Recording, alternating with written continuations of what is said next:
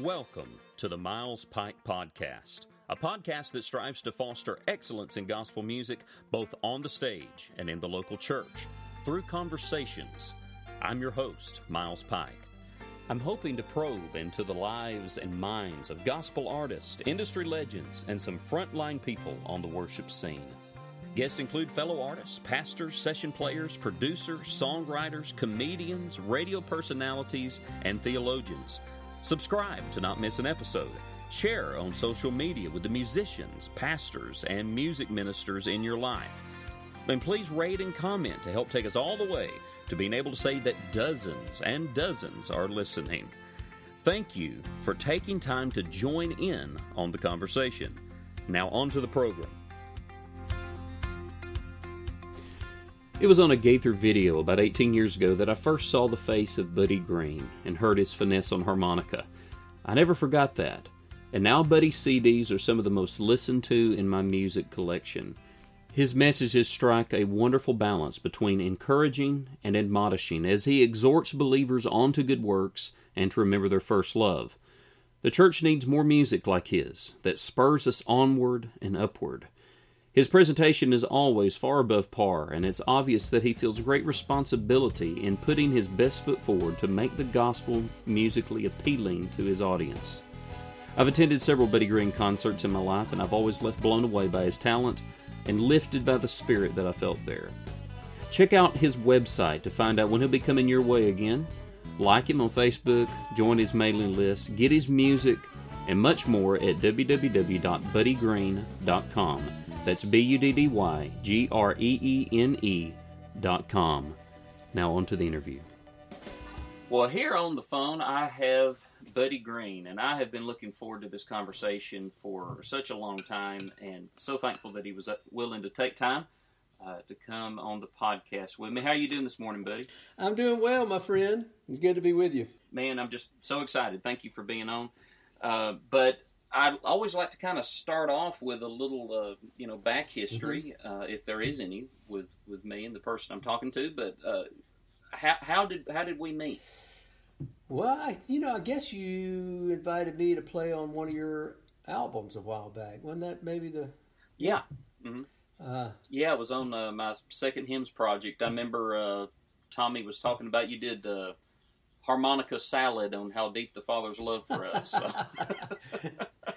yeah, I, I, I, do. I, I do remember. I can't remember how long ago that was, but I bet it's longer than I even want to think about. Was it seven or eight years ago, I, maybe? I believe it was 2014. Okay. Six, yeah, yeah, so about, six years. About six. Okay. And no, that's uh, not too bad. Man. Well, and, and that, that whole process, it's just you know, it was seeing your brilliance and then Tommy's brilliance all put together in, in one thing. That just turned out really yeah, great. Well, and I, uh, I, I, liked it too. I enjoyed working with Tommy. He's a you were in good hands with that guy. And uh, and oh was, yeah, yeah. I'm looking forward to interviewing him later. Oh, good. Too. It was also great meeting you and Martha, and you know, just starting a friendship that lasts up to this day. Yeah, and I remember you uh, on the next album you sang background vocals on a Rich Mullins song uh, called "Hard," and uh, and then and then you did um, some some backgrounds on a song that you had previously recorded that put me onto this old hymn, uh, "Let Us Love and Sing and Wonder," yeah. Uh, based out of the Book of Hebrews. Now, how how did you find that song? It's an old John Newton tune. Yeah, it is. We uh, we started singing it. We we back in the late 90s at Christ Community Church. Um, we got a an associate pastor came aboard, uh, a guy named Clyde Godwin, and he introduced that hymn to us. We were not familiar with it, our church wasn't, but he had sung it in the old setting, music setting. And um, yeah. Mm-hmm. so I remember hearing the old music setting, and it was actually pretty, pretty good setting for congregational singing, but I don't know, it didn't excite me too much. And um, I was on a trip, I think down in Georgia one time, and loved that lyric. And so um, I just, you know, I started hearing a melody and chased it around one day till I came up with a setting that I liked, and, and later on recorded it on an album called Regarding Sinners and Saints. Oh, that that's my favorite Buddy Greene album. That's Hmm. just it's fantastic from beginning to end. I love thematic stuff and it's it's got everything. I love it. Yeah, I used to. I Um, used to tell people when when I was singing a lot from that album, I'd say, you know, this is from my latest album, and I, you know, regarding sinners and saints, and it's also known as uh, Confessions of a Presbyterian Elder. I think something like That's that. great. It came out of that period. Most of those songs, anyway. I was I was serving as an elder at our church and discovered all kinds of bad things about myself. Wow. Yeah, it's. I think uh, that one line is one of my favorites as far as lyrics. Um, it, of course, it's pulled out of Hebrews, but Newton's lyric is, "He has hushed the law's loud thunder. He has quenched Mount Sinai's yeah, flame." yeah. We've we've actually got, got that written on our wall in our hallway. Oh wow. Um, Yeah, yeah. Newton So, Newton was quite a, a, good hymn writer, and you know I think those the story I heard about Newton was uh, you know he and William Cowper were part of this uh, little village called O- Oni. It's spelled like Olney, but I think the English pronounce it Oni, and um, it was a mill town, so a bunch of mill workers, and um, he was sort of sent on assignment there as kind of a relatively new. Um, uh, he was a new pastor. He was, um, um, and and so anyway, he came to know William Cowper, who struggled with mental illness and all sorts of things. And they would write every, just about every week, uh, a hymn that would help illustrate the lesson, whatever was going to be a part of the Sunday lesson. And so, Wow, yeah, cool. so this was, I think, probably he was il- trying to illustrate the, the you know, the um, the Hebrew text that you're talking about. O- Oddly enough, I think that's very much the story of how Michael Card got started. Doing what? Yeah, what and did. it's very similar. Yeah, What he I, I think uh, he's Michael's always, you know, he's always referred to himself as a frustrated Bible teacher when it comes to being a songwriter because he's he's he's really just trying to, you know, whatever song he's writing, he just wants it to be a pointer to the larger truth he's that he's talking about, you know, in, in the scriptures. Well, man, he he's accomplished it. I I love his work. Yeah, yeah. He But, he had a uh, huge impact on me, especially early on, as I was because I was kind of a brand new believer when I discovered him and his work. Yeah, y'all were y'all were kind of contemporaries, um, and still good friends today. Yeah, we are. Yeah, love Michael. But I I, I want to go back uh, to your roots a little bit. I mean, I know you was born in Macon, Georgia, but I don't really know that much about Macon. Uh, was it a music hub of any kind? Yeah, it was a music hub. Um, it's uh, the home of Little Richard, of Otis Redding, is from Macon, Georgia. Um, James Brown used to record some there. Um, and the Allman Brothers moved there uh, when they first started as a group, and and so that, that initial phase of the Allman Brothers through through the late '60s through the '70s, um, they were living in in Macon, and their record label Capricorn Records was headquartered there.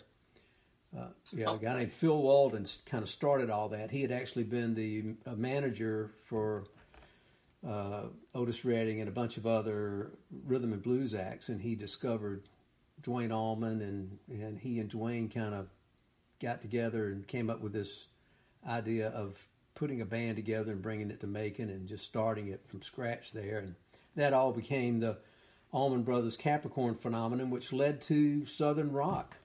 So you know that was sort of the the hotbed for Southern rock as well. So yeah, Macon was a it always had a pretty cool you know musical heritage going on. Yeah, and what's the size of the town? I never thought of it as a very large place. I think I've driven through it a couple of times, but you know, you always take the loop Mhm. and you don't pay that much attention, you know, unless right? you're Yeah, it's right in the middle of the state, and uh, it's about hundred thousand people, I think, thereabouts. I had, Okay. I haven't, I, I think it's been pretty stagnant in its growth for the last 30, 40 years, but that's been the time I've been gone. So I'm not that sure. It doesn't seem like it's grown much though when I go back and visit there. Um, but yet it's it's it's it's kind of a you know Macon's an interesting place. It was spared by Sherman when he burned his way through Georgia after the Battle of Atlanta in the Civil War. Uh, which because he was a sucker for Southern rock music, and he just couldn't, you know, he couldn't strike actually, the match. I think he was just by that time he was on a hurry to get to Savannah and uh, and and uh, and and get on with the end of the war. But but what it what it meant was he he didn't burn Macon. So Macon has a lot of antebellum homes and uh, and that's very proud of all these huge mansions and. Um, now that makes me want to go visit Macon. Yeah, it, it, it's it's got a real fascinating architectural history, and um, th- there's a lot of cool things about it, um, about its history. Period. A lot of weird things about it as well. Uh, but it.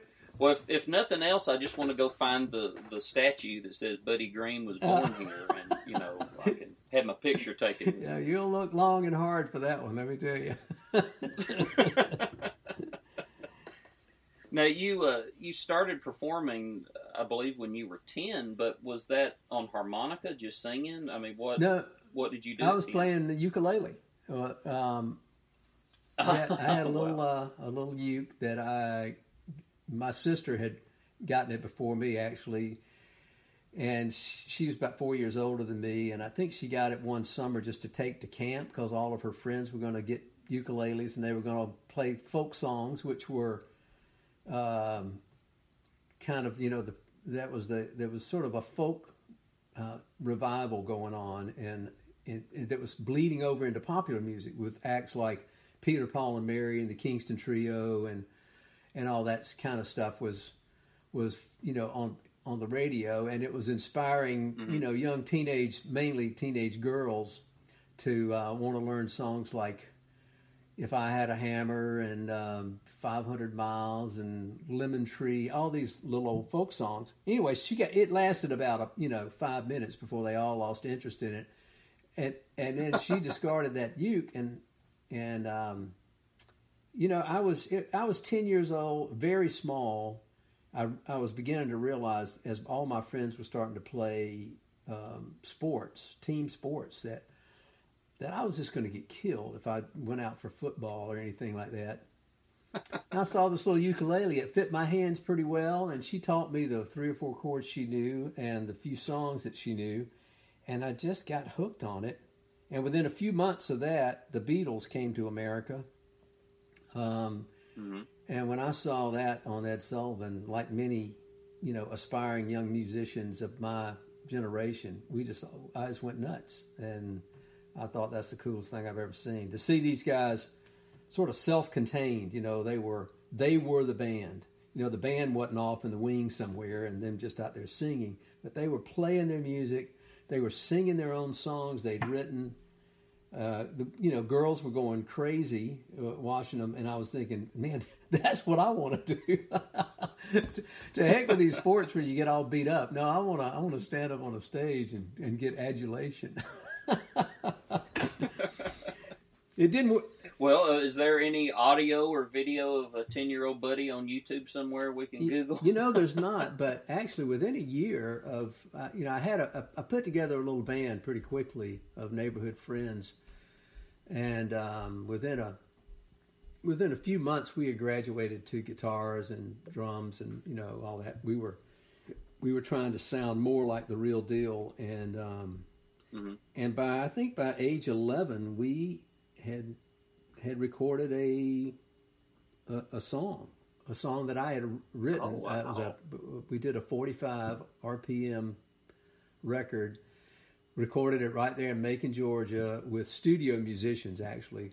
Uh, so actually, it was just me singing for the most part, and uh, they they decided we were mm-hmm. not far enough along to, to make our own, to you know, to do the the music on our own record, but but there are some reel to reel tapes that have come to, into my possession from the uh, the drummer's dad used to he he was sort of an ad hoc manager for us, and uh, he used to record us in his basement uh, when we would practice. So I've actually got some of those early rehearsal tapes uh, oh, on file, cool. and they're they're kind of you know fascinating to to listen to. We're we're singing songs like uh, Mustang Sally and Louie Louie and you know, in our 11 year old voices.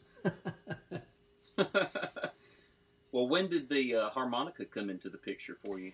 You know, that wasn't until I got one when I was a kid, but I couldn't do anything with it, so I threw it in a. Well, and the Beatles didn't have one, so. Well, they did have one. John Lennon was a.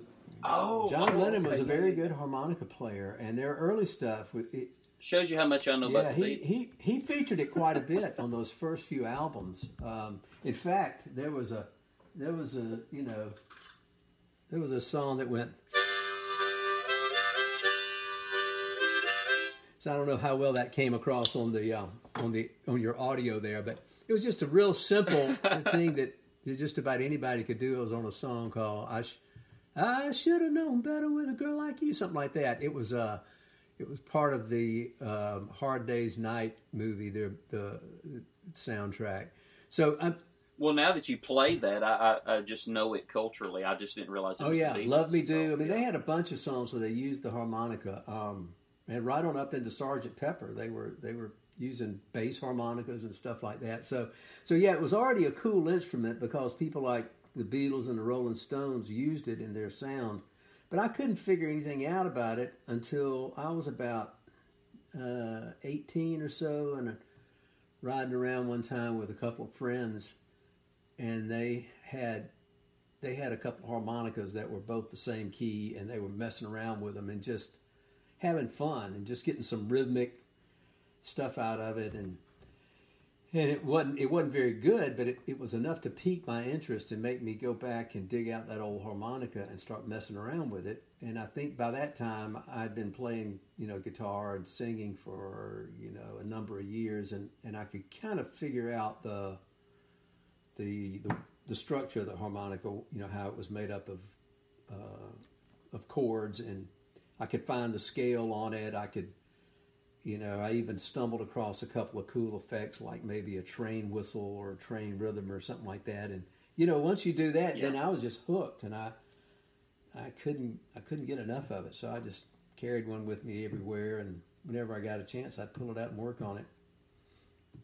Um, became like a yeah, it became like an obsession, and then Yeah, that's that's cool. And you know, a lot of musicians, it's like you can't carry around a piano. no, and and you know, even a even a guitar is pretty cumbersome, Right. but you know, harmonica just goes right in your. Well, no, pocket. yeah, So- it's that was a, that was really one of the big attractions for me was that portability. You know, um, you could take it anywhere. Always, always be making some music wherever you were. Yeah. Well, I saw on your website you've received a Dove Award and nine nominations, but uh, what's the most meaningful accolade that you've been honored with? I know, you know, sometimes, um, you know, there's a, a sentimental, uh, you know, value to them that, that other people don't don't realize. Uh, yeah, you know, uh, I really haven't gotten too many awards and and official accolades like that. I, uh, but one that meant something to me pr- pretty big was about uh, six or seven years ago. I was at a um, harmonica convention. There's an organization called SPA, which is uh, an acronym stands for the Society for the Preservation and Advancement of the Harmonica. It's been around for 50 years or more, and um, and it's a it's an international organization that attracts harmonica players from all over the world, and every year they have a convention that kind of moves around from city to city. Um, Do they have a time when you know ten thousand harmonica players all play the same song at the same time? Well, it's not quite ten thousand, but it's but it is usually about three or four hundred harmonica players in attendance at this thing, and they sort of just take over a hotel, and um, you know, for about a week. and every night there are performances, and then during the day there's workshops and and all this jamming going on. I mean, if you walked into it as somebody that wasn't a participant, you would think you'd you'd, you'd walked into a Far Side cartoon or something. It's just like there's, I mean, there's harmonicas in the lobby. There, you know, you get on the elevator and there's a jam going on, and you know, as you're going up, it's just they're, they're everywhere, and kind of drive you nuts unless you love the instrument. But um, but every year they give out awards, and um, one of the one of the awards is like um, uh, harmonica player of the year, and uh, it's a prestigious award among these harmonica players because it's just a way of being honored by uh, your peers and some of the you know mm-hmm. some of the greatest professionals and practitioners of harmonica playing in the world. Um, so I, I, I, got that award one year, 2014, um, and that oh, was wow. and it just came out of the blue. I I mean, people people say a lot about my harmonica player, and um, and and you know I am somewhat accomplished on it, but I mean in that world there are some incredible maestros who can play everything from you know uh, they're classical music, jazz players. It's really an amazing universe of of all kinds of styles, and um, it's a it's a world instrument. Uh, so I mean, I've heard everything from uh, klezmer music to Asian music to um, you know uh, jazz, classical, blues, country, ethnic music of all kinds played on the harmonica and, and with and with an astonishing ability. So so yeah, I mean, um, I don't I don't know if maybe they were just trying to. they were just trying to encourage me a little bit, but they but they gave me an award and I, I, I felt great about getting that. Well, I've heard a good bit of your testimony uh, as we've spoken over the years, and you introduced me to Eugene Peterson. So thank you for that. Um, but that being the, the case, when I found this quote from Eugene, I immediately thought of you because it seemed to be what you were conveying to me in telling your story of faith. Uh, but he said, one way to define spiritual life is getting so tired and fed up with yourself you go on to something better, which is following Jesus. that's a that's a good quote. Oh yeah, he's got so many so many good ones. Uh, yeah, I really enjoyed the, uh, some of his his audio uh, book material, but mm-hmm. um, but uh, you know I know we've got a lot more to get to, but just in you know a, a few sentences, could you kind of tell your your story of faith and? Sure. Um, yeah, you know, I was raised in the church, in the Southern Baptist Church in Macon, Georgia, and you know, was, we were a church-going family, so hardly missed a Sunday, and usually were there for, you know, prayer meetings, and then, um, you know, the youth groups, and I was in choir, all those things, and by the time I was uh, an adolescent, my um, parents were having a pretty difficult marriage, and and it was you know without going into all the complications of that between that and what was just going on in the world around me in general which was uh, i mean besides you know uh, puberty and and all the stuff that goes along with that there was also you know, it was crazy times in the in america. It was the vietnam war. There was um, you know um, there were racial issues civil rights Oh, that sounds a, familiar. Yeah, yeah, and there was a a a, um, a youth culture that was you know kind of fed up with authority and their you know their parents' generation and the mess they were making of things.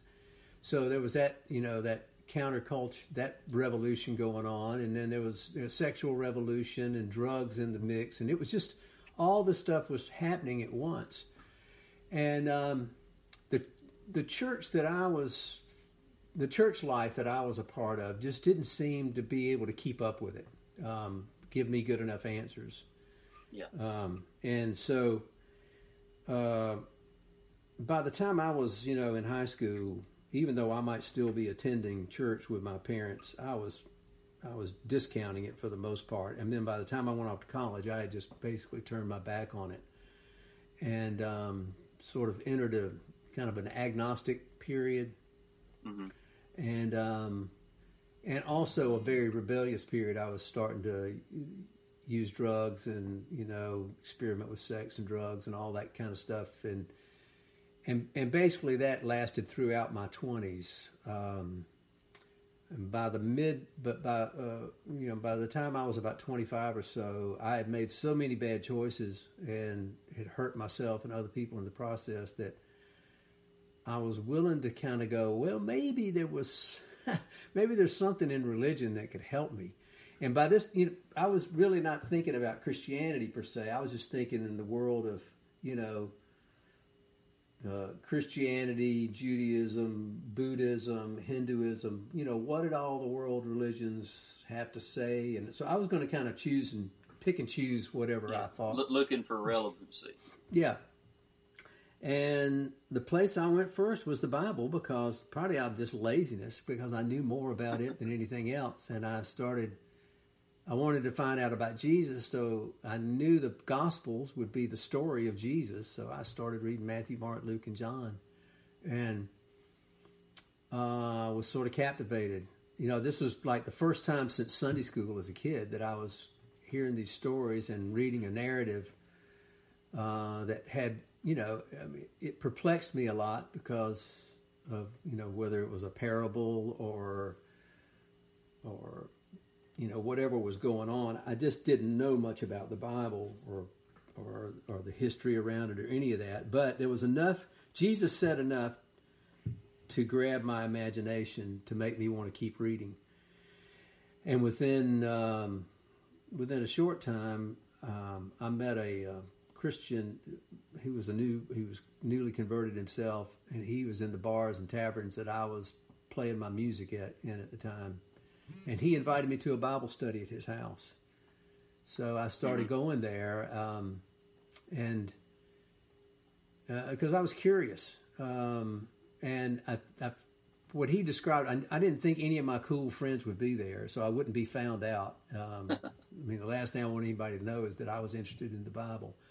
But I started going there, and there was all this sort of riffraff like me attending this Bible study. You know, hippies and and uh, it, it felt a little more. In retrospect, it felt more like a like an AA meeting than it did a church meeting or a Bible study. you know, we'd meet on this guy's front porch, and it'd be you know he'd have coffee, and we could smoke our cigarettes and drink our coffee and all. And then eventually he'd say, "Okay, put them out come on in. We're going to start studying the Bible."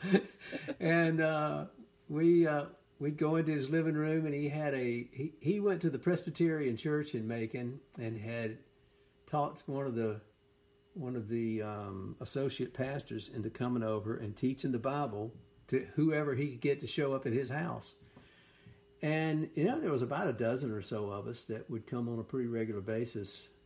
And uh, and it felt safe enough for us all to ask questions that questions that we were wrestling with. You know, like how can you know this is true, or or um, you know, what does the Bible have to say about sex and pot smoking and you know all and and, uh, it was just really a good open time and it and it allowed me to I mean I, I would have never asked these kinds of questions had we been in a church building you know Oh yeah, I think that's one of the reasons that uh, ministries like uh, Ravi Zacharias, who just passed away, you know, why Mhm.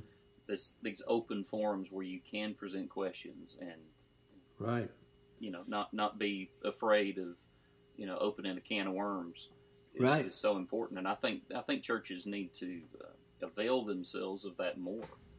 Uh, Well, you know, uh, it's it's kind of hard for the church as an institution to, I think, to to create that sort of space.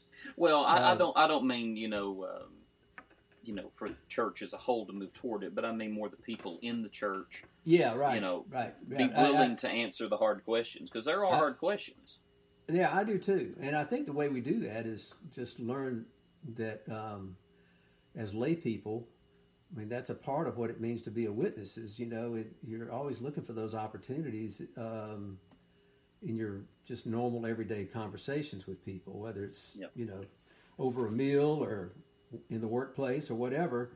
There'll be instances where you can start talking about um, these issues and what the Bible has to say about them, what Jesus has to say about them. You know, so so anyway, the um, I think I think the problem that I have and that a lot of people have is we want to sort of compartmentalize our religious life away from our secular life. Yep. and that's that's that's just you know. Nothing's going to happen that way. uh, uh, but anyway, this was this was a great example because uh, I was I was going home from those Bible studies with a lot to think about, and with and I was continuing to live a rebellious life, making bad choices and all this, and but yet I had a conscience, and I had a, and the guilt was piling up, and you know, eventually I came home from one of those, those Bible studies, and and I just looked at my life, and I prayed the first prayer I'd probably ever prayed I'd prayed since you know, high school, and it was kind of like, okay, if you're out there, then here I am, and I'm ready. Bring it on, and let's get this thing going. And and all I know is I meant it, and um, and I just waited to see what would happen. And you know, it was like the desires to read the Bible, go to church. They they they didn't get weaker; they got stronger. And yep. um, and before long, I, you know, Vicky and I were dating at the time, my wife, and before long, I was talking to her about it, and and um, then we were getting married, and she she had a faith that had sort of she already had a faith that she had come to in high school, and it had sort of just uh, lain dormant for a, a, a, few years from her college years on. Yeah. But uh, but her it she, her faith rekindled as mine sort of came alive for the first time, and um, and then we got married and moved to Nashville, and uh, the guy who who ran that Bible study knew of a church in Nashville to suggest, and we started going there, and it was a Presbyterian church, Christ Presbyterian Church, which was the mother church of Christ Community Church that I mentioned earlier. Yeah. But we started going there, and and we're embraced by some beautiful people that just you know saw that we were a couple of lost sheep that needed needed fellowship and teaching and all that, and um, and there began our life together um, in in marriage and in Christ. Well, that's that's great, and you know, you was talking about uh, your uh, growing up years and how you were kind of disillusioned with the uh, the things going on in the world, and one of your best songs, in my humble opinion, um, "Man Against Man." Mm-hmm. And I I know you wrote that many years ago, but it seems yeah. like it's um, as timely as it ever was. But um, could you just briefly talk about that song and and how it came about? Yeah, um, yeah. It was gosh, it was written in thirty years ago now. Uh, I was. Oh well, I didn't realize it was that long. Yeah, I was I was probably only, you know, a couple of years into going out as a Christian artist and playing concerts and mainly in churches and stuff. And um, I went back, and most of what I was doing the first couple of years, especially, uh, was playing in the Midwest because I had been sort of introduced to the to Christian audiences in general by Bill Gaither. So mm-hmm. I was playing, you know, uh, like I say, through the Midwest mostly, because that's a lot of where the um, uh, a lot of what Bill's influence was keenly felt there. And uh, but occasionally I'd get invited down to the deep South somewhere, and I got invited to um, a church down in Natchez, Mississippi. Mm-hmm. And it was, I think it was the first time since becoming a believer that I had gone back and sort of observed the sort of caste system of the South um, as I and it was at this was at a like a, a big church, and they had a, a choir banquet, and the only black people there were the ones that were waiting on the tables, and they were dressed in white livery, and it was still very. It just looked like it. It looked like a southern country club more than a southern, more than a church, you know. Oh. And then I just started realizing that, uh, wow, this is that's the way we do things down here in the South. We uh, we racially segregate, and um, even though by this time, you know, integration um, and civil rights were, you know, almost a generation along, and but you could see how the old ways were not dying and the old mindsets were not dying. And you know, I had conversations with some of the people, and um, I just remember coming home disturbed about how much was still intact of that old Jim Crow system and that old way of seeing the world. And um, when I walked in the house after that weekend, there was a um, mini series playing on TV called Mississippi Burning. Starred Gene Hackman. It was and it was based on some true events from that uh, civil rights era. And every time they would break, go to a um, to a to a commercial break, they would show a burning cross, and it would say Mississippi Burning, and then they. So that was sort of the logo of this movie, and I just remember being incensed by that image, just thinking, Yeah. wow, here's here's here's an emblem emblem which for the early Christians um, was was meant to be this amazing emblem of solidarity among the people who were being set free by what Jesus had done on the cross, and um, and it was something that was that was going to be meaningful to every man, woman, tribe, and tongue in the world, and it was going to obliterate the things that divide us and the hostilities rather than reinforce them. But here it was being used in this way, in this clannish way that was just an abomination, and I just I was just, incensed by it, and so. Over the next couple of days, as I was riding around, the, the words to that song just sort of just started kind of pouring out of me, and I would write them down. And you know, within a couple of days, I think I had the verses.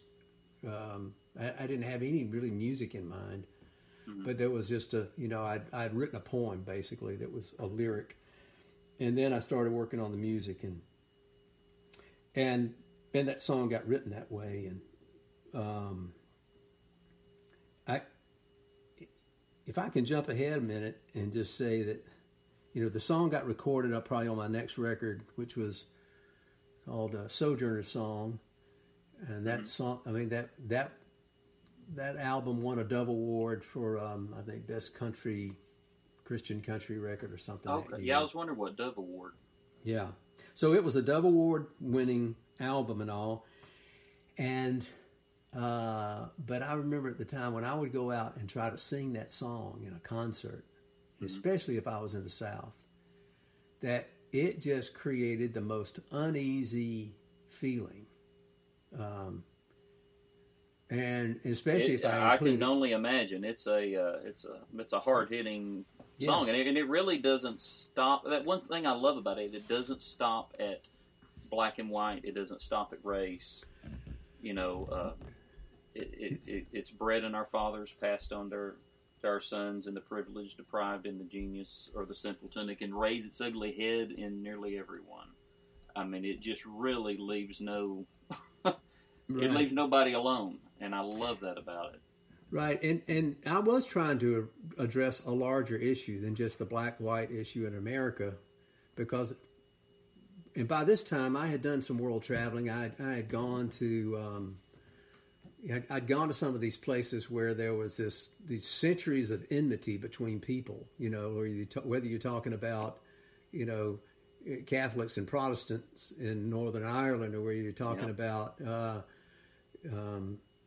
colonialists and natives in um, in some place like South Africa where there was apartheid, uh, or uh, the Middle East where there was, you know, Jew and Arab, and I mean, but you just look around the globe and just see, man, this is a this is a universal problem. Everywhere you go, there's man against man, and that's why I mean, this the title itself shows that I'm I'm trying to address something that's bigger than just a race problem or a black white problem, a Jew Gentile problem, but it. But oh yeah, I mean you, you go all the way back to the to the root. I mean you have a husband and wife, you know, in the garden. They're the only ones there, and yeah. but, I you mean, know, Cain, like it was her fault, and and and then Yeah. and then Cain and Abel, you know, Cain and brothers. Abel, So yeah, it's it's not just a, a skin color Right. issue, but uh, anyway, I I have um, I found some of those audiences where you know whenever I do the song, it leaves an uneasiness in the room. And the thing is, it's like those are the places that need to hear it, but it, it's no fun. It's no Yeah. fun being on the stage and Well, and and you know, I, Yeah. I, I don't usually do it in concert eh, because it's uh, it, it opens a can of worms.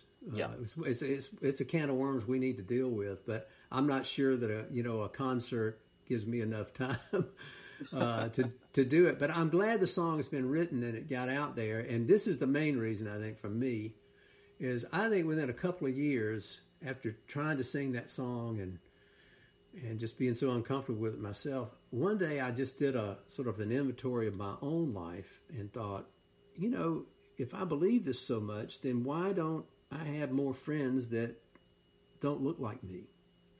Mm. You know, where where are all my black friends? Where are all my Hispanic friends? Where are my Asian friends? You know, I didn't have any. All all my friends were of from my you know white Northern European um, extracted world, and so that was a that was a good a good reckoning for me to have uh, because it made me wonder, you know, how much on board am I with what God is doing in the world, which is reconciling all men to Himself, and um, and being reconciled myself with these with people that and ha- finding solidarity with the with the minorities and with the people that that are are struggling because they're not a part of the dominant group. So it made me start thinking those thoughts for the first time and examining myself, and and I came up short. Oh, there, there's loads of songs that are just written because the songwriter's just trying to write a song, or they're trying to impose themselves into a situation, and and sometimes that works, but you know more often than not, those songs will be forgotten. I think I, I think it's the songs that the songwriter is challenging themselves, or it's something they've just come through, something God is working on with them. You know, those are the are the most uh, lasting, influential, hard hitting, honest lyrics that you'll ever find, and um, and yeah, I just you know that and that song's done that for me. I've you know I don't ever sing it that I'm not kind of uh, looking looking at myself and uh, mm-hmm. uh, and just right. You know, repenting all over again. So thank you for writing it. Thank you for having the hard conversations with other people and with yourself. And, yeah, well, it's kind of like what this life of repentance is about, isn't it? Miles oh yeah, it's not a one-time prayer. It's uh, no, it's sanctification every day. Yeah, being washed clean. Yeah, that, that's right. Uh, but talking about the songwriting, uh, what percentage of your own music have you written? You know, you know, I've probably written hundred songs or so over my thirty years of recording. Um, I think early on in the first, you know, fifteen years, uh, probably most of my, of a record would have been uh, either my compositions or co-writes. Uh-huh. But I think in the last you know 15 years i've done a lot more of um, you know other kinds of projects that, that didn't require me to be a, a, a singer songwriter mm-hmm. so you know i did like i did a hymns project and i did a, a song in tribute to my musical roots called rufus and uh, kind of yeah. follow, i followed that up with another one called happy man and i've done a you know some harmonica records and um, uh, I did an album a few years ago called Someday, um, which was sort of a continuation of what I'd started on hymns and prayer songs, uh, and and you know I, I, think I had one one original song on that, and the rest of them were you know just songs that had helped me be a worshiper for the last twenty years. Yeah. So well, yeah, uh, I, I yeah, all the, all those albums, I just I, I love them. Now, uh, are you are you still writing any as far as new new songs? No, I'm not really. I mean, every once in a while, I'll get an idea and you know make a a note to myself somewhere, you know, uh, do a little voice memo or something, and thinking I'll come back to it. But I really haven't um, written to any extent in the last ten or fifteen years. You know, a song creeps out about every four or five years. I think the last one I wrote um, was a co-write with um, some friends, Julie Lee and um, Kenny Hudson. Uh, we wrote a song that was on my last album. It was called "All Things Sad," and um, and I love the song. I love what, what we were able to produce together, mm-hmm. and it it, it, it, it, to me it it kind of um, it provides almost like a summary of my life in, in this song. So, but that's the, that was probably five six years ago that that song was written. Yeah. So yeah, there you go. I'm not I'm not much of a songwriter these days. Well, considering um, you know the quantity of songs that a lot of people will churn out, I'd say uh, you know out of a hundred, I mean you're you've got a really good percentage rate of those that will be here long after you're gone. Um, Well, you know, Mary, Mary, did you know home where I belong, or just a couple that come to mind. Um, but yeah, so that's a pretty good track record. Well, thanks. I mean, yeah, there's a few in there that um, that I think have stood the test of time pretty well and hold up all right. I mean, there's plenty of them that need to be buried in the past. so um, there, um, you know, I've I, I did I think I progressed as a songwriter. I got better at the craft, and uh, and then I think my theology got a little better as I went along too. So, um, so yeah, um, it's interesting. My last album was called Looking Back, and and I one of the purposes of that record was to kind of glean some of those songs of 30 years of writing and say, uh, you know, these kind of still hold up, hold up enough, uh, well enough for me to kind of want to revisit them and you mm-hmm. know come up with some new, fresh arrangements and record them again. What, what's a song you wish you had written? Oh, you know, it would probably be a secular song, you know, something like Moon River or Wichita Lineman or, you know, those, because I'm just amazed at really great popular songwriting. Um, or, you know, a, a Beatles song like um, Yesterday, you know, those are, it's, it's, uh, it's amazing that a song, uh, th- these kind of songs for me anyway, um, they sort of exist outside of time. They're not, they don't get old.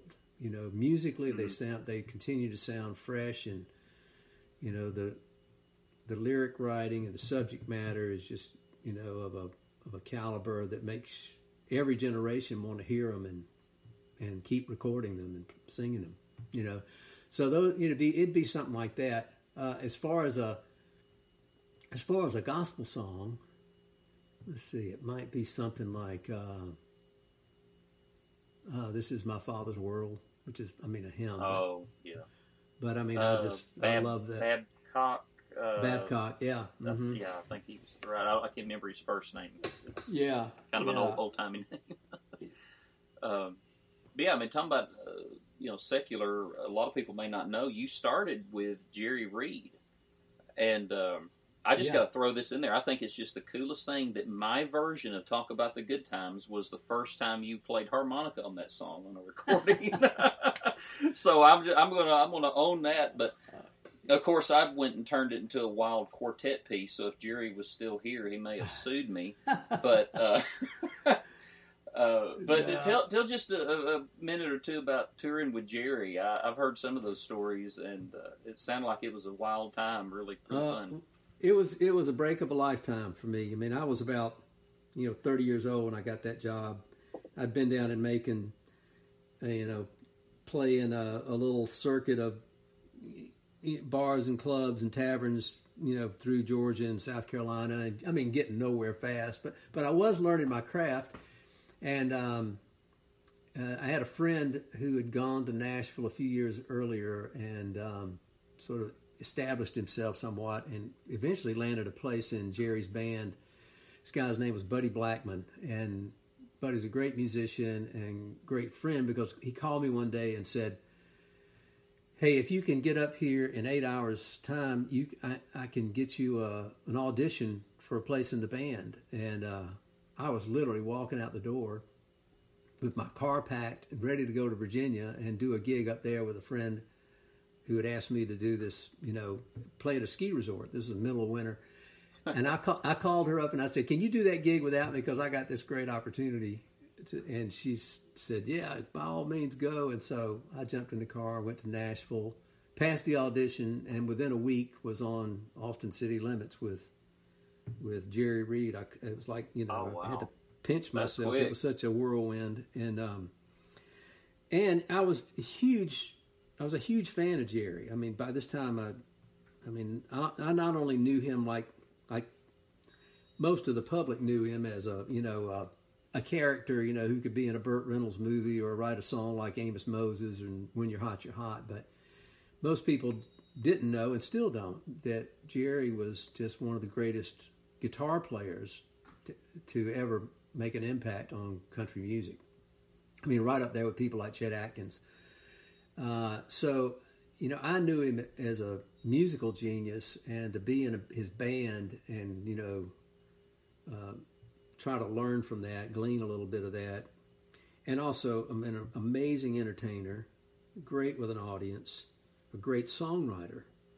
Um, uh, so he was he was just doing all these things that I aspired to do, and I was in that band for about four years, traveling all over the country and being on you know on TV specials and being in the studio with him and just watching him do what he you know watching and observing for the most part. And looking back on it, I wish I had asked a whole lot more questions. Mm. Uh, um, I was, you know, for whatever reason, I was afraid to to ask questions about everything from you know playing music to songwriting to get, getting him to tell me stories about his very storied career, you know. Uh, but we did get to be friends later on, and, and I started making up for a little bit of lost time then. well, do you feel like your uh, guitar playing has been influenced by him? Did you pick up any licks oh, yeah. from him, or? Yeah, he was a thumb picker. Um, I mean, he could play any any style, but but he was one like Chet, like Merle Travis, who would put a thumb pick on and would get this sort of thumping bass line going, and then with his with his fingers would pick you know his melodies and rhythms. Mm-hmm. And so that's a that's a style of playing that you hear a lot in old country music, you know, from Merle Travis, Chet Atkins. Yeah, it's kind of that. Dum, dum, dum, yeah. yeah, yeah. You get this dum dum dum bum bum bum bum bum bum. So oh. so you get that sort of a thumping I don't have a guitar handy, or I'd do a little bit for you. But it was um, it was a good way for one person to accompany themselves on a on a guitar because yeah. you you got a bass line going, and then you got uh, the rhythms and melodies being filled in with the fingers. So you're almost like a little one man band on your uh, on your guitar, and you pat your foot, and you got even more to add in there. So it was it was. I started writing a lot of songs, and I and learning songs and employing that method. Um, uh, you know, songs like Green Tree or um, or there's a Mark Heard song, Rise from the Ruins, where I, I do a lot of that sort of that style of finger picking. Um, so yeah, I learned a lot of, of that. I, I, owe all of that to just being around Jerry and and loving that style of music that he did well, so well. Well, if they if the people didn't know you from uh, your time with Jerry, I think uh, probably a lot of the Christian world knows you from the Gaither Homecoming tour, and uh, right. I mean, B- Bill is a remarkable man in many ways, and I, I, feel like in many respects he breathed life into a somewhat dying art form, and uh, brought it decades more of, of viability. That's just my opinion, but. Um, what what's something you've learned from from Bill? I mean, you spending so much time with him. You know, I'll tell you a story about Bill. This was um, I toured with him from like '87 to '92. I was a regular part of his tour, and you know, by this this was before the homecoming videos started. Oh wow, I didn't realize that, but yeah, that's that's right, '87. Yeah, yeah. So so really, the the trio, the Bill Gaither trio, is still uh, around. It was Bill. When I got in the band, it was Bill and Gloria and Gary McSpadden, and then the vocal band consisted of Bill and Gary and Michael English and Larnell Harris. Oh wow! Okay. And they had yeah. they had a, a, pretty pretty heavy pop sound. I mean, they were eh, like the Imperials and others. They were trying to, you know, get a leg up in the in the contemporary Christian scene, which was more, you know, adult contemporary in its musical makeup, and um, so so they were doing that, and and occasionally they you know get something that would work through the radio and all, but they were you know, Bill would always felt frustrated about it because he was, um, his heart was really with that old quartet singing and, oh yeah, you know, all, all those groups like the Statesmen and and uh, Happy Goodmans and you know, he's a walking kind of encyclopedia when it Oh my comes to that stuff. Yeah, It's- yeah, he loved it, and, and I didn't know any of that world. I had not, I had not paid any attention to it growing up. Uh, but I, I remember towards the end of that five year run with him, and he was watching his crowds get smaller and smaller and smaller as they were losing their influence with that younger uh, audience base out there. Um, but he also noticed that whenever he would take the vocal band or the trio and they do one of their old chestnuts, I mean, the crowd would go nuts. They they still love that stuff. Mm-hmm. So that first homecoming record, and it, that was entitled "Homecoming," you know, he got he he really was seeing that as sort of a swan song. I think he was he and Glory were thinking that their their time was about up. You know, they've been doing this for twenty or thirty years already, and yeah. maybe it was time for them to just retire and write songs or whatever. And they didn't this out. out. yeah, I know because they did this album, and you know, long story short, you know, it had it had uh, Howard and Vestal and and uh, George and Glenn of the Cathedrals and um, Larry Gatlin, I think, was on it, and Mm-hmm. and and Jake and Jake Hess and Hovie, and so and it it struck a nerve out there. It was just all these people that contemporary Christian music had just forgotten about. Um, Not only the, the players, but the people that listened to and love that music. And within you know within a couple of videos, uh, there was this huge, uh, huge groundswell of uh, popular um, support for what they were doing, and um, I just started being, you know, Bill invited me back to. By this time, I was doing my own thing, not a part of their tour, but I was hearing about it growing and st- started going to some of the video shoots at Bill's invitation and and getting acquainted with this world that I I knew nothing about, and some of these characters like J.D. Sumner and you know the the the uh, the stamps and and um, I mean uh, you know Hovies and the Moseys and the I mean the Well, it's, names it's alone- funny. We're we're practically reversed because that's the only world I knew, yeah and it was it's only you know tw- after I was twenty five or so I started finding out. Oh, there's a whole other world out here. So right, right yeah, I'm just now finding out about Jerry Reed. Yeah, well, I mean, it was it was a good education for me to have because I, I, you know, I really didn't I didn't know anything about that world or how that had contributed to where we are today as far as gospel music goes, and and uh, you know, I started paying attention and learning a little more from Bill, asking questions, and um, and then uh, occasionally doing he would invite me out to you know be on a Christmas tour or um, to do an occasional um, tour date with him. So so that and that's the kind of the way our, our relationship has continued over these last thirty years is through the through the homecoming uh, association and um, and the videos and all. And so yeah, it's been a. I mean, Bill and Gloria are dear friends, and I, I would not have a career or a leg to stand on had had they not. Um, you know, opened up their platform to me and dozens others like me, um, and giving us a chance in front of their audience. Yeah. Well, uh, Gloria is such a, uh, a lyricist and, uh, you know, and, and kind of quiet behind the scenes uh, for the most part. But, I mean, do you have a Gloria story? Yeah. Um, I figure Oh, you got well, 50 you know, or actually, 60, this- but we just got time for one. let me tell you, you asked me what had uh, the story I wanted to tell you about Bill and all that background. Um, Oh, yeah. Bill and I were taking a walk one day, and this was this came about the time I was leaving him in '92, and right before the homecoming thing was about to take off, and he and I were just taking a walk, talking one day, and uh, I was frustrated because by this time, um, I, I, it was proven in I, I was proven in the in the music industry as somebody who could not really sell a lot of records. I didn't translate well to Christian radio, and um, but I had a growing fan base, you know, and the phone was ringing. People wanted me to come and play and all this. So, so I was kind of frustrated as because I couldn't get all the all the parts to work together. So I was asking Bill, what should I do? And Bill just said, buddy, just be true to yourself and let the world come to you instead of trying to figure out how you can come to the world. Mm. And that's the best that's the best thing I ever heard because I think Bill knew that there was an authentic voice in me as a songwriter, as a as a performer, musician, all those things. And he said that's what needs to develop.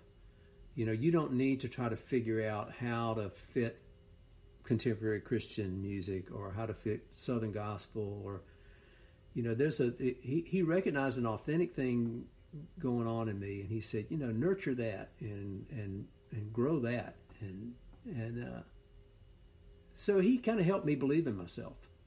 Yeah, yeah.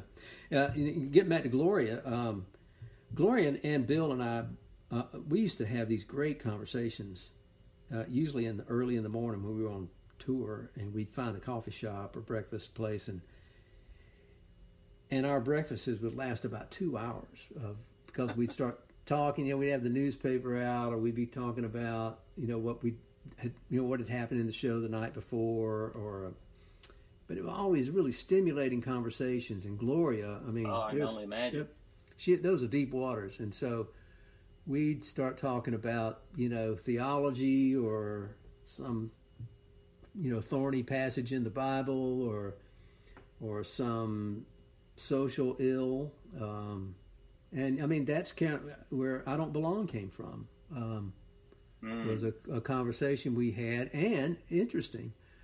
Uh, this was when race riots were breaking out across America because of the Rodney King episode. Yep. In L.A. Um, and and I mean, those were huge, bad, um, you know, violent and destructive uh, demonstrations that were going on and we were just so uh, we were just so sad about the state of our country. Um, you know, the the uh, first Gulf War was happening around the same time. There's all this stuff that was going on that was bad headlines, and um, it's, it's if a song came out of, of that, I think there may be another song in you from today. so well, maybe, be looking maybe, for it. all right. Well, it, th- th- those lyrics came strictly from Gloria, but we had a conversation one morning where we talked about this, and uh, and and we it was one of those things where it started out we were very pessimistic as we looked at the world around us and all, but then we finally it was like the Holy Spirit reminded us, you know, that's why you're here. that's why you're my salt and light in this world. Is mm-hmm God loves this world. He he wants to rescue this world, restore it, bring it to its new creation, uh, new recreation, and He's invited you to get in on that as as followers of Jesus, as as Jesus people in the world. And so we started talking along those lines. And about uh, a week or two went by, and um, I got a letter one day from Gloria with the, the lyrics of, for "I Don't Belong" attached to it, saying this. Uh, this came out of our conversation. See if you can come up with something. And you know, mm-hmm. um, I started writing it immediately. I think within, you know, within a day, I had something to present to her, and she liked it. And I love that song. That's a that's oh, a yeah. song that um that I still you know I, I think it speaks well today uh, or anytime. It's just a good you know a good marriage of of lyric and melody yeah, it's it's it's a great one. Um, but one thing I wanted to ask you about, uh, you have managed to do this very well and to great success. Is is just how you cross all genre lines. I mean, you can go play at a harmonica convention or at a mm. country venue or, or folk, jazz, blues. You know, you've got some black gospel stuff. I mean, there's really very few styles that I've not heard you delve into at least a little bit, and and you do it so seamlessly. Now, whether this makes the podcast interview or not, I'm just asking for me. But uh, but since I have you know, a large vocal range and, and a broad interest in many differing styles of music, I, and I also I tend to do thematic albums. So this one will have more of a country flair, and this one will have more of a classical flair, and Right. This one more Southern gospel. I, you know, I've covered many bases, and and people will often comment on the variety in my concerts. Now, some may not be saying it as a compliment; it may, may be more of a Hmm. uh, "Wow, I don't know what you are" sort of a thing. Um, but do you have any nuggets of wisdom on how to navigate between the wide, wide world of music and uh, being sure that you're not overextending yourself or asking too much of your audience? Uh, well, I mean, I don't know how much wisdom this is, but the um, in my case, uh, I think I think about fifteen years into maybe not maybe about ten years into doing being a Christian artist, a recording artist, and putting my stuff out and going out there, I realized that I was actually s- sort of shrinking as a as an artist, at least in, in my my own assessment of things, because all I was doing was writing, you know, Christian songs. All I was doing was playing to Christian audiences. All I was trying to do was make a Christian record, and um, and and yet I knew that what I had been raised on, the, the music, musical influences were everything from, you know, the Beatles to early early rock and roll, rockabilly to um, Motown and rhythm and blues and uh, you know Allman Brothers, and then there was country music. By the time I was you know nineteen or twenty years old, I was discovering country, folk, all this stuff, and and I was learning how to play you know bits and pieces of all of it. It was all influencing me and getting into my music, and I and I was creating little hybrid worlds, you know, that incorporated all these different elements, and so as, as what I meant earlier by saying I was shrinking as an artist is I wasn't really trying to expand on that. What I was trying to do was trying to get all of that into this little bitty box called Christian music, and and it was frustrating. It was dissatisfying um, because I knew that there was just more I, wa- that I wanted to experience as an artist, as a musician. Well, yeah, I was kind of wondering how much of it was just naturally came out of you, and how much of it was on purpose. I'm going to be a broad uh, artist, and, and I'm going to, you know, try a lot of different things. Yeah, I mean, I tell you, Miles, I felt I felt kind of paralyzed there when I made that realization that wow, I'm kind of trapped in this box. I didn't know how to get out of it because the only reputation I had was in that world, and yet, if you know, I remember one time going to a bluegrass festival at the end of the '90s, and I had not been to a bluegrass festival since I was like in my 20s. And here I was in my 40s now, 20 years later, going and going, oh, yeah, this is why I love this stuff so much. Listen to all these jam sessions and listen to all these people doing all these old cool tunes, you know, that their grandparents did, and uh, you know, and um, and and uh, it, it was just like, gosh, I I forgot how much I love this, and um, I, I remember calling um, Ricky Skaggs one day and I said, "Hey man, would you have lunch with me?" And because I really wanted to figure out how to be a part of that world, so I had lunch with him and I asked him. I said, "I said Ricky, you kind of know." I mean, we weren't fast friends or anything, but he had played on a record of mine. We knew who each other were, and, and uh, so I said, "Hey, you know, if if if I wanted to go knock on the door of that world of roots music and bluegrass and all, would my reputation as a Christian artist help me or hinder me?" And Ricky said, "Well, don't be discouraged, but I think it would probably hinder you." And um, he said, "Let me explain." He said, "I think when that world looks at what Christian artists are doing, a lot of time what they see is people singing along with a track or, um, um, and do, you know, using using some things that are that are not that don't require them to to do it all themselves in that moment." Yeah, I, I, I feel like uh, I feel like at least in in terms of my world, it's like I, always the first question is, okay, what what do you do? What what what style do you sing? in? I can't put it in a nice tidy box, and people like nice tidy boxes. Right, right. And so you know, it's like I just have to send them to the website and say, watch this video, and it's kind of got a little bit of everything. Right. Um, you know, Yeah, it- it- it's, it's not a one word thing because if you say contemporary, people hear 7 Eleven songs. If you say Southern gospel, they hear this, and and and, you, and there's really no in between. Right. And, well, and you know, and Ricky was he was he was nice in giving me this this little bit of criticism, but he was also saying, I mean, because he said, "Hey, I, I, I know that there are some people that just, I mean, this is their calling. They, you know, they got to, they're going to sing all gospel all the time and all." And I said, "Yeah, I know, but I, he, I said I don't think I'm one of those because I, I, I still want to play Sally Gooden. I still want to, you know." sing Wabash Cannonball, and uh, and and he said, "Well, you can." He said, "But uh, you're going to have to prove yourself to that world if you want to go knock, you know, knock on that door, because mm-hmm. because um, they need to see more than what you've been able to do as a Christian musician."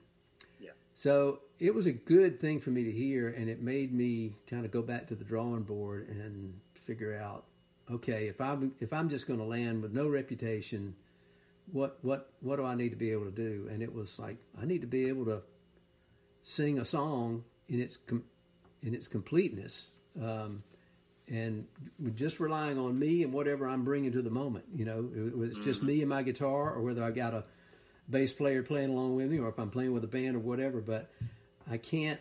Um, I mean, there, it's going to be judged on how well that how well I can do that. So so that's that's kind of that reset my my um, reasons for recording and for being a performer in a, in a good way.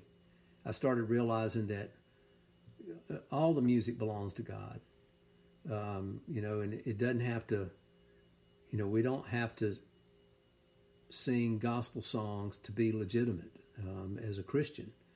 Mm-hmm. Um, and in fact, um, sometimes it's good to sing some songs that are you know that convey the blues or or, or happiness or ever to as just a good way of of preparing for for the gospel to hear a good gospel song to hear so um Oh yeah, so I thought about you know seventy percent of the psalms have elements of lament, if not just you know completely absolutely. lament, and and that's you know that's just totally lost on the church and um, uh, listen, I think that's sad. I remember going to see Alison Krauss. By the time all this was churning in me, I, meant, I went to see Alison Krauss at Union Station uh, at the Ryman Auditorium one night, and yes, they were. This was at the height of her career. They were just place was packed, and everybody in there was just uh, a huge fan, including me. Was and, Ron you know, Block with her then? And, yeah, and Ron was with her, and Ron at the time was writing just about every album. He would he'd write a gospel song that they would do. And they were great. And Ron's a great songwriter, and some of these songs were just wonderful. Um, but they had done a whole night of her hits and all that, and, and you know, just about everyone. They're like murder ballads and and sad love songs, you know. Uh, it was just one sad tale after another. If you listen to the lyrics of these songs, you know, and then finally, you know, and everybody was loving it. When it was over, you know, they they finished, they leave the stage, and of course, that we're not going to let them leave. We're getting them back out for an encore. And they all come out and they put one mic on the stage and they all stood around it. And, and Ron is playing his guitar and they they become a gospel quartet and sing one of his songs. And you could drop a, a pin in that place and hear it. Everybody in the place is leaning forward to hear what is this song about, and it's and it was one of Ron's songs that was saying, because of all the sadness in the world, we need a Savior to rescue us from the sadness, from the sin, from the mm.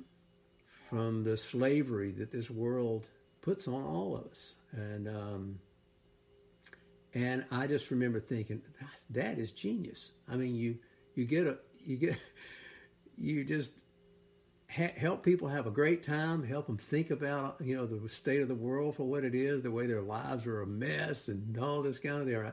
And then you come out and go, oh, by the way, there's an answer, and his name is Jesus. And then they leave That's the stage. Great. And I thought, you know, that one song may have landed with more weight and impact than a whole night of gospel music.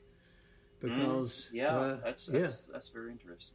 Yeah. Anyway, well, what you know, whenever I think of variety, uh, you know, in, in the Christian world, um, I immediately think of you. I think of Rich Mullins. I think of Michael Card. and I mean, there's a few others, but there's really not that many. And and then there's those artists that do one particular sound so well that it becomes uniquely theirs. You know, Mhm. um, uh, just to name a couple, uh, Keith Green. I mean, it's like you hear a Keith Green song before you even start singing. It's like, oh, that's Keith Green.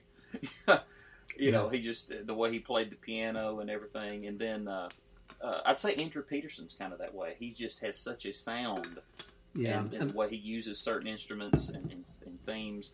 Uh, I'm know, glad you bring him up because I mean I think you know An- An- Andrew's a friend and Andrew's probably in his mid 40s or so. I discovered him about 10, 15 years ago. He's been around writing music since his 20s, um, early 20s. Oh, great and stuff.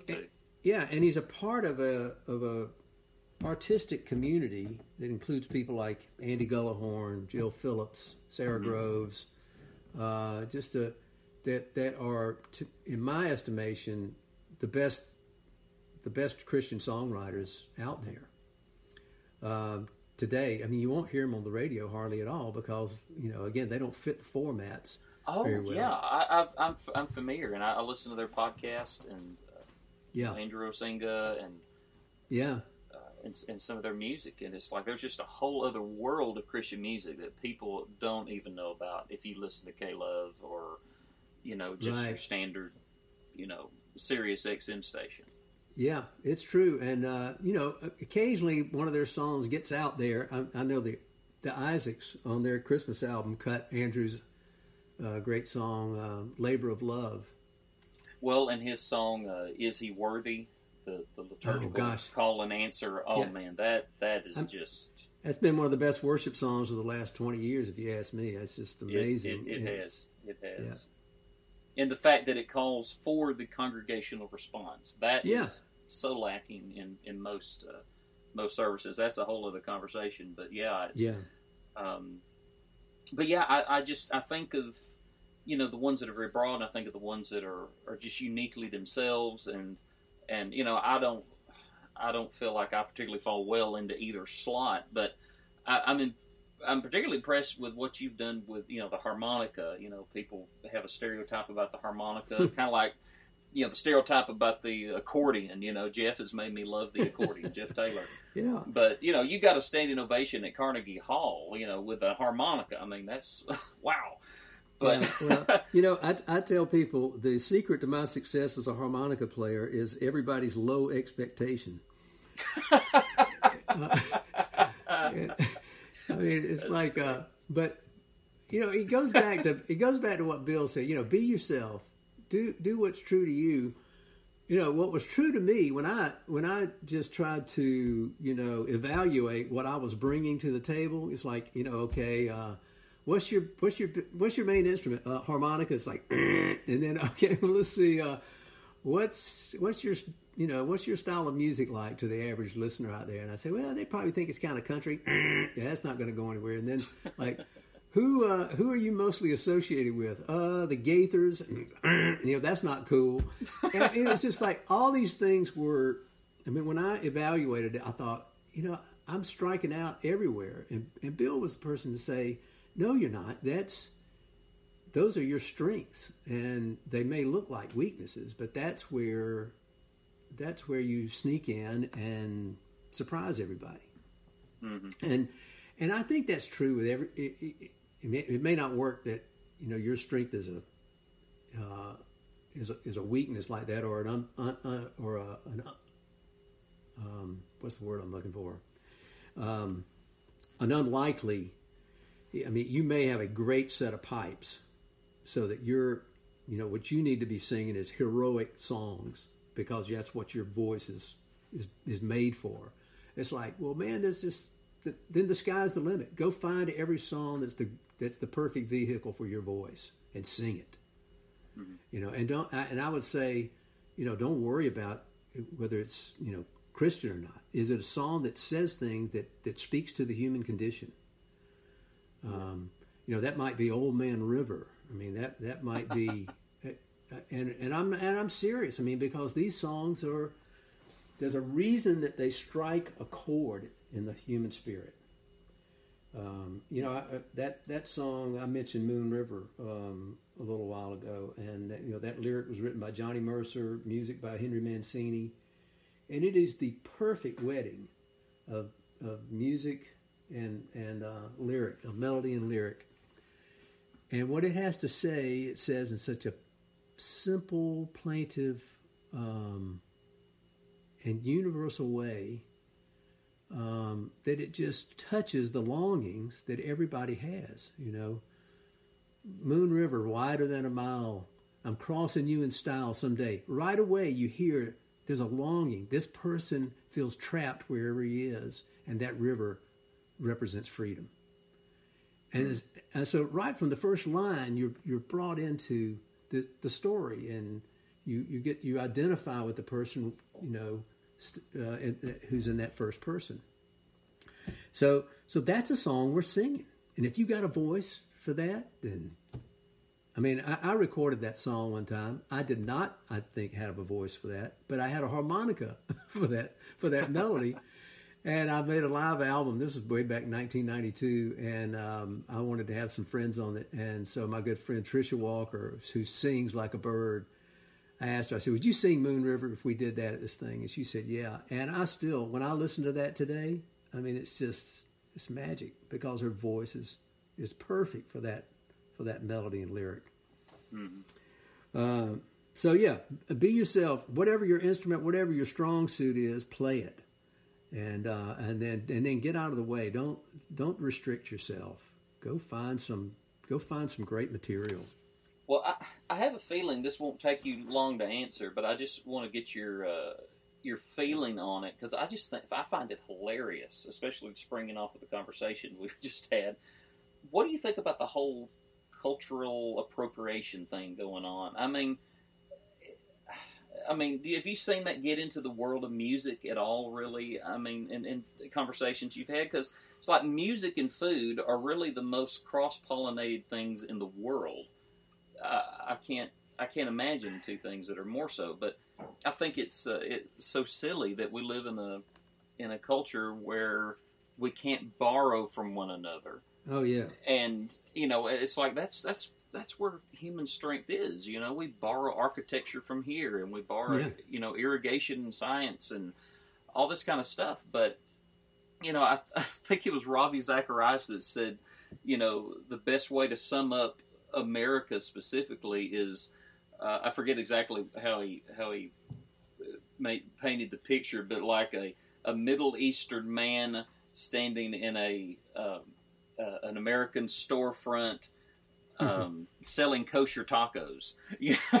right. Yeah. It's like that. That's America, and and yet we we're we're hearing this cry for all these things to be divided and separated yeah. back out.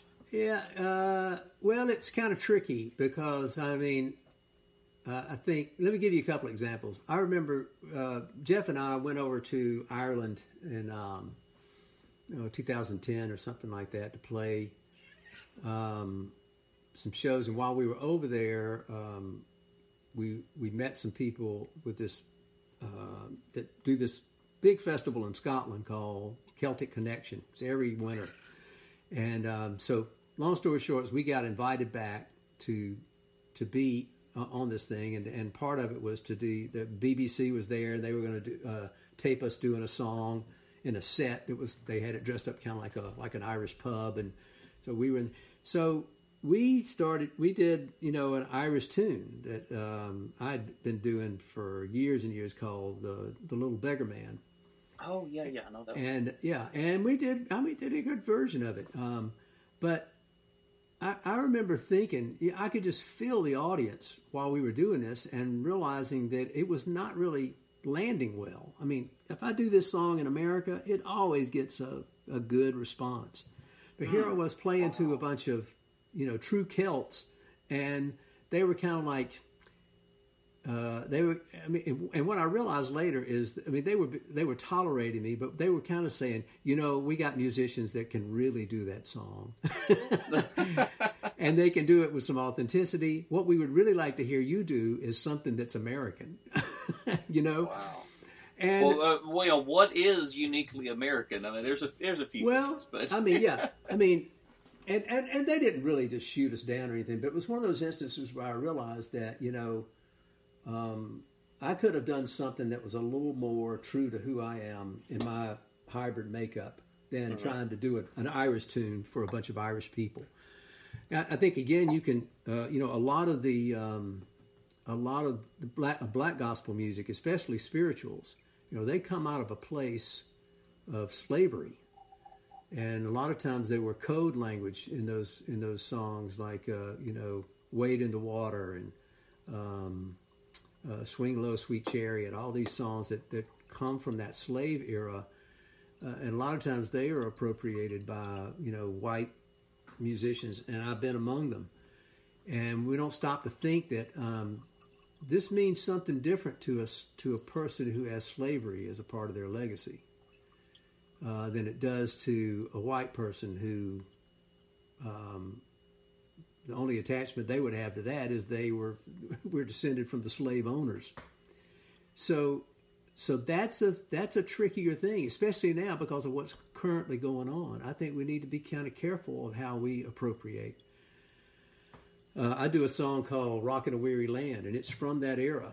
And one of the things that I wanted, one of the reasons I want to do a song like that is I want to find solidarity with the black church, with black people uh, who who are trying to figure out how do we how do we navigate this world that where it's the cards are still kind of stacked against us culturally and sociologically.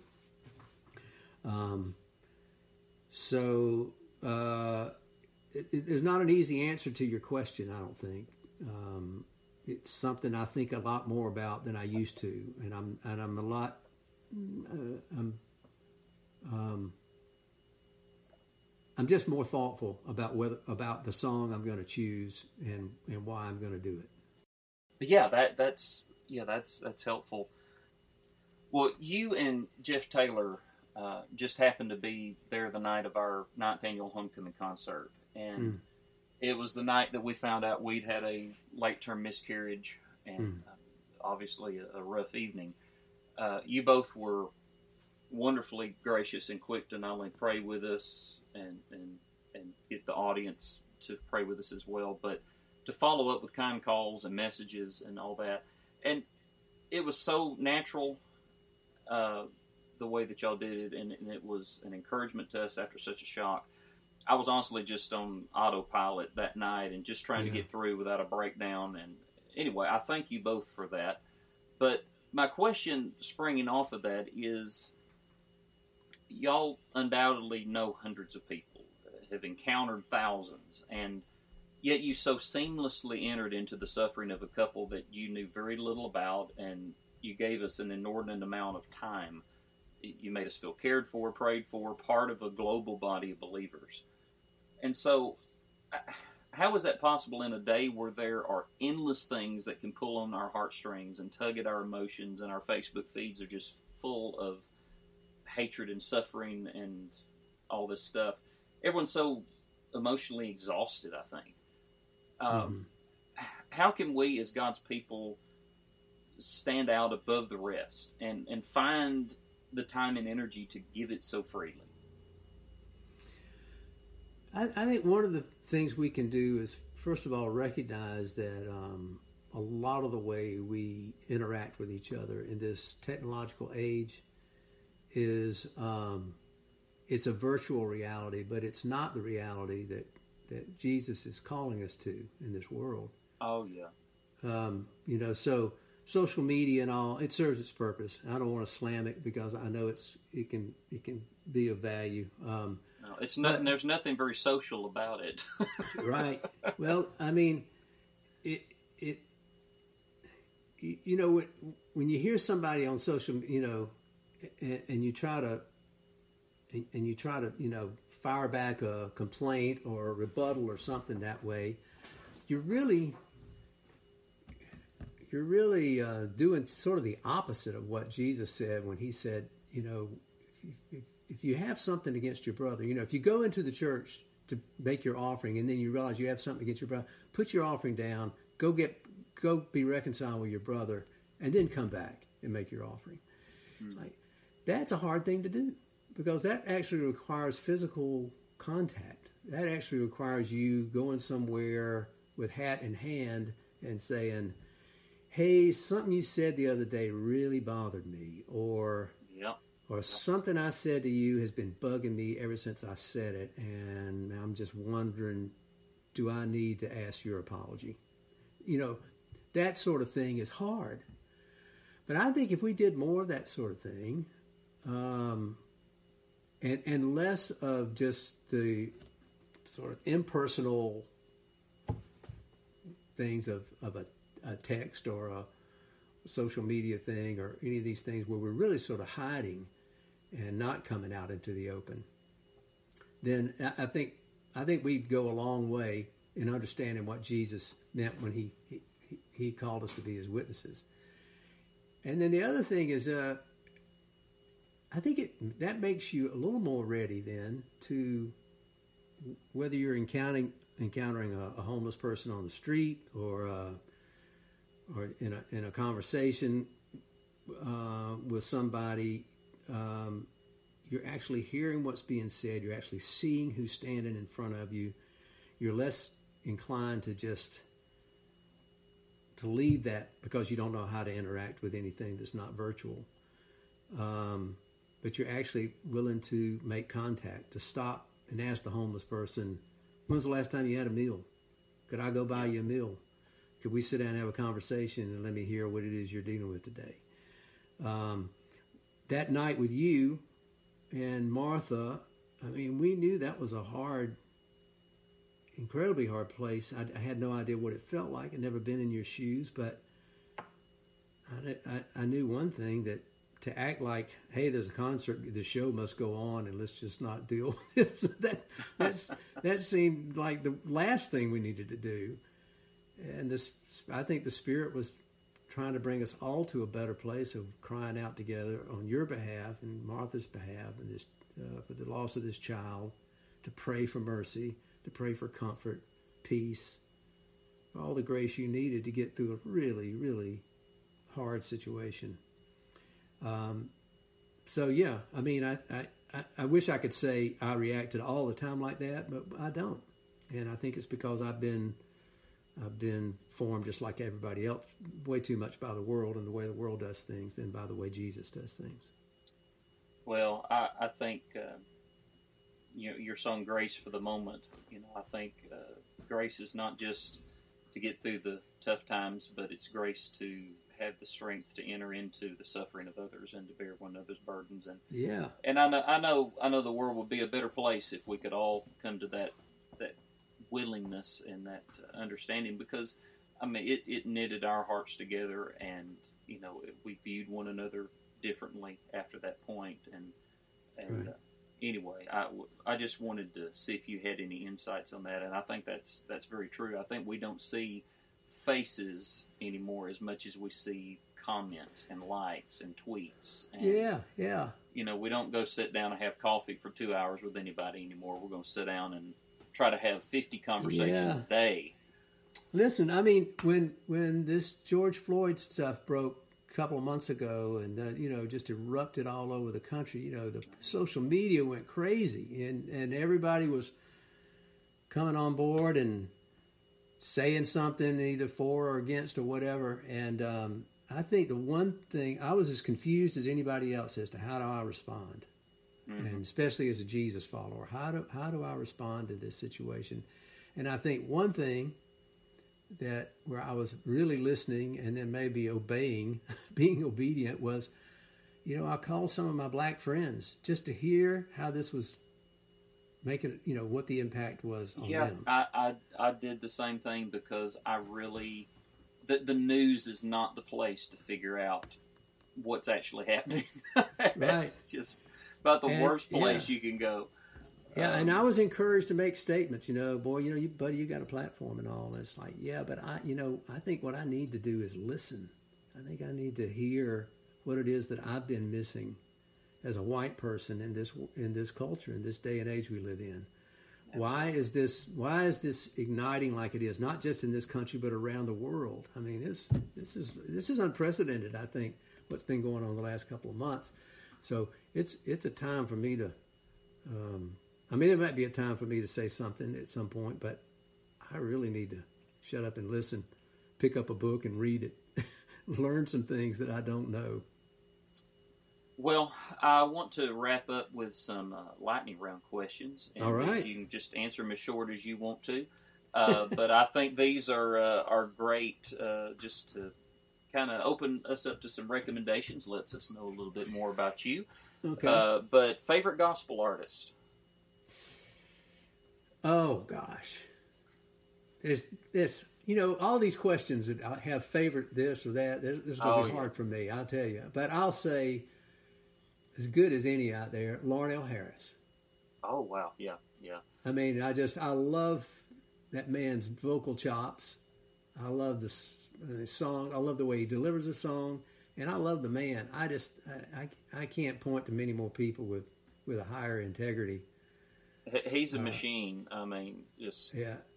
uh, you know. Well, that- he, that- he, he, he is, a, he, he, but he's got so much soul. I love the way he delivers a song, the way he loves on an audience as he does it, and Mhm. but I love the way he's lived his life. He's a he's a faithful uh, family man and church member and church leader, and that's and uh, you know he walks it he walks it well. well, favorite gospel song? Favorite gospel song. Wow, there you see. There, Well, do you know- is a you- favorite gospel song? I'll word them that way. That way. okay. I mean, it would just have to be one of those old, you know, one of any, anything like working on a building or Jesus Uh-huh. gave me water or uh, rocking a weary land. Any of those kinds of songs. There, those are always my favorite kinds of songs to do, gospel songs to do. uh, what's a favorite secular artist? Oh, I'm, well, at the top of the heap would be the Beatles. Um, currently, I would, I would maybe, or Stevie Wonder. The, Uh-huh. uh, golly, I mean that. I'm just still amazed at what he does. Even, I mean, Stevie's pushing seventy, and he's still just amazing. But yeah, let's let's say the the Beatles and Stevie Wonder. How about that? That'll work. That'll work. Uh, most influential artist? You know, it might be Doc Watson. Uh, Um, yep, you've mentioned him before. yeah, when Doc- We were talking. I've got to look him up some more. Yeah, Doc was a great, great guitar player, but also a great artist, a great singer, um, and performer. He stood for so many things that I aspired to um, in his guitar playing and in, his authenticity as an artist and person. Um, uh, he- you know, he's a mountain musician, um, but I mean, he could do everything from old mountain ballads to Gershwin. I mean, he. Mm. Uh, I, I I heard him do a, a um, Moody Blues song one night, and it made me weep because he he he owned it. He just made it his own song, and uh, but he was he was just phenomenal in so many ways. I got to know him, and uh, yeah, I'd have to say Doc, probably the most right. influential. Now, you know, some albums just, you know, the, you can pick an individual song, but what about an album top to bottom that is just perfect as far as you're concerned? Uh, Will the Circle Be Unbroken by the Nitty Gritty Dirt Band uh, came out 1972. Three albums. It it it's what woke me up to the beauty of country music and um, and and and introduced me to all these people, Doc Watson including, but Earl Scruggs and um, Jimmy Martin and Mother Maybelle Carter, all the you know Vassar Clements, all these great musicians that I just had no idea they were out there and pioneers of country music and songs. It was it was a seminal album for me. Now, see that that's why I love asking these questions because now I got to go listen to all this. And, uh, what about a book recommendation? I'll let you exclude the Bible, so you don't have to Um, choose. All right, I would I would either, you know, you already mentioned Eugene Peterson. I'm a big Eugene Peterson fan. Uh-huh. Eugene came out with a series of books um, about I think he wrote the first one about 15 years ago, and it was called Christ Plays in 10,000 Places. That that's what I'm working my way through. Yeah. Yeah, and it was followed up by four more books that were a part of this series. Uh, the, those titles were one of them was called um, "Eat This Book," another one was called um, "The Jesus Way," another one was called um, "Practice Resurrection." I forget the fourth one, but anyway, there were five altogether, and they were some of the best books I've ever read. Um, they had to do everything from, I mean, they were really good for their just spiritual formation as a Christian, and then um, I got to know Eugene and talked to him a lot about those books, and I realized that they were kind of um, something that he really wanted to do for the church at large. He had always sort of written to pastors in his earlier books because he had such a heart for, for pastors and especially pastors of smaller churches and all. But he he wanted to write something for the church at large in, in those in that series. And if it were one book, uh, N.T. Wright has also been a big influence on me, and I think his book, Surprised by Hope, was just one of the best best books of the last twenty years I've read. Wow, is that uh, any spinoff of C.S. Lewis's Surprised by Joy? Uh, yes, yeah. Okay, He, okay. Uh, I mean, it's it's not a, he. It's a it's a borrowing. Uh, he he acknowledges that in the probably in the introduction that. Um, but what he basically dealt with was um, um, he N.T. Wright's been one of the few people, handful of people out there who have sort of blown the whistle on um, a Christian and, and and popular misunderstanding of heaven. And most of our most of our heaven theology is uh, or, or understanding of hell. I wouldn't even call it theology, but the the way we interpret heaven is a lot more of through a Platonic sort of Greek understanding than it is through uh, what the Bible has to say about heaven. You know, the Bible really talks about uh, God uh, rescuing, restoring, and recreating this world. I mean, He's not throwing things away. He is making all things new. As I, somebody wrote a song not too long ago. So He's not making all new things. He's making all things new. It's like like when it came time to to do something about you and me, He didn't throw us away and start over. He recreated us hmm. in Jesus, and that recreation starts with Jesus and it it ends with Jesus. But but when you understand it in sort of this platonic way, it was a it was sort of a you know our spirits fly off. This world just burns up, and our spirits fly off to the Netherlands somewhere, and um, Yeah. and you know and, and live some disembodied um, uh, non-ending worship service for the, for I mean that's not what the Bible uh, lays out there. We read Revelation 21 and 22, the, the very end of the Bible. It's like you see the new Jerusalem coming down. Not not us flying off somewhere, but God is filling the earth with with this new creation and with this new people, and it's just an incredible vision. So, surprised by hope is really N.T. Wright sort of um, addressing that, and and it and it I I think for me that created such a hope as and such a purpose in my life. For you know, I'm not saved so I can sit around here and wait till heaven. It's like I'm saved so I can so I can be a part of what of, of God's rescue and re- reclamation and re- restoration of this world. It, it won't be finished until Jesus comes back. That's for sure. So it's a it's an it's a an, it's an already not yet sort of concept, but yet it's a concept we need to learn to live in uh, rather than uh, sort of disengaging ourselves and having some sort of uh, evacuation idea of what heaven is. Well, yeah. Even even you know, our calling as Christians and and as as men is to take it, subdue it, make it better.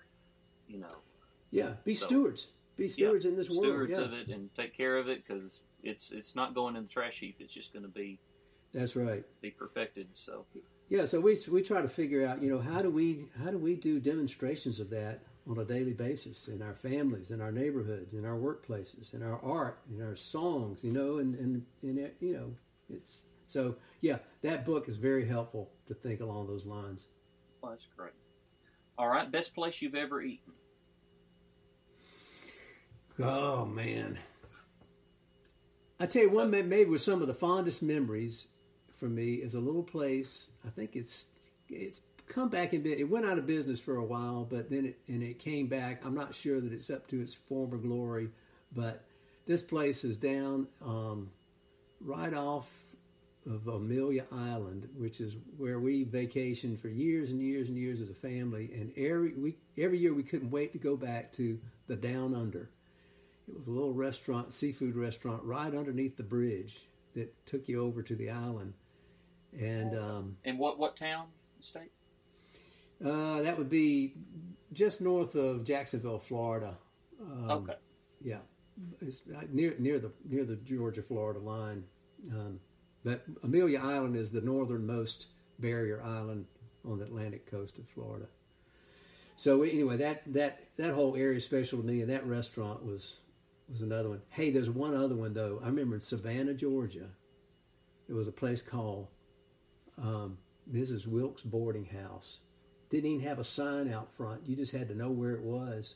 and the way you found it is there was a line of people lined up every day, starting about eleven o'clock, stretched for about a block of people waiting to get in and sit down at about four or five different tables. Each table held, held about a dozen people, and then they would come out and set down plates of, I mean, bowls of, of peas, mashed potatoes, squash, and fried chicken, and oh my god, it was just uh, you. You always leave that place hurting. That that that's probably the best restaurant I can remember. Wow, that sounds amazing. And last but not least, you're ruler of the world. Congratulations. What, what's your first order? To ban internal combustion engines everywhere. Everybody All would have, right. everybody have to give up their cars and their leaf blowers and all the things that make noise and hurry me up too much. It- it- slow the world down. All right. I don't. I don't think anybody wants to be, me to be the world ruler. Just based Well, on too, that. too bad computers don't have internal combustion engines. well, brother, thank you for being so generous with your time. I have uh, not only enjoyed, but I have learned a great deal, and I know uh, the listeners have as well. I really appreciate it. Well, it's been my pleasure. Uh, It's always good hanging out with you, Miles. And um, God bless you and Martha and those youngins you're raising. And you call me anytime, okay? All right, all right. Well, thank you so much, and we'll look forward to uh, hugging your neck next time we get together. All right. Sure enough. Take care. God bless. Well, I hope that you enjoyed this time that we spent together. I know that I have, and I pray that it has made you more appreciate the forms and functions of worship and the gifted people who help facilitate it. Continue the conversation by emailing any questions or suggestions you may have through my website at www.milespikemusic.com. That's M I L E S P I K E music.com. Support this endeavor by rating, reviewing, and sharing. If you want to go the extra mile, then I would greatly appreciate it if you purchase some digital downloads or hard copies of my music through the website and patronize our guest in any way that you can. Websites and details to that end will be in the show notes. This program plans to release every other week, so keep your eye out for the next edition of the Miles Pike Podcast. Till next time, worship wisely.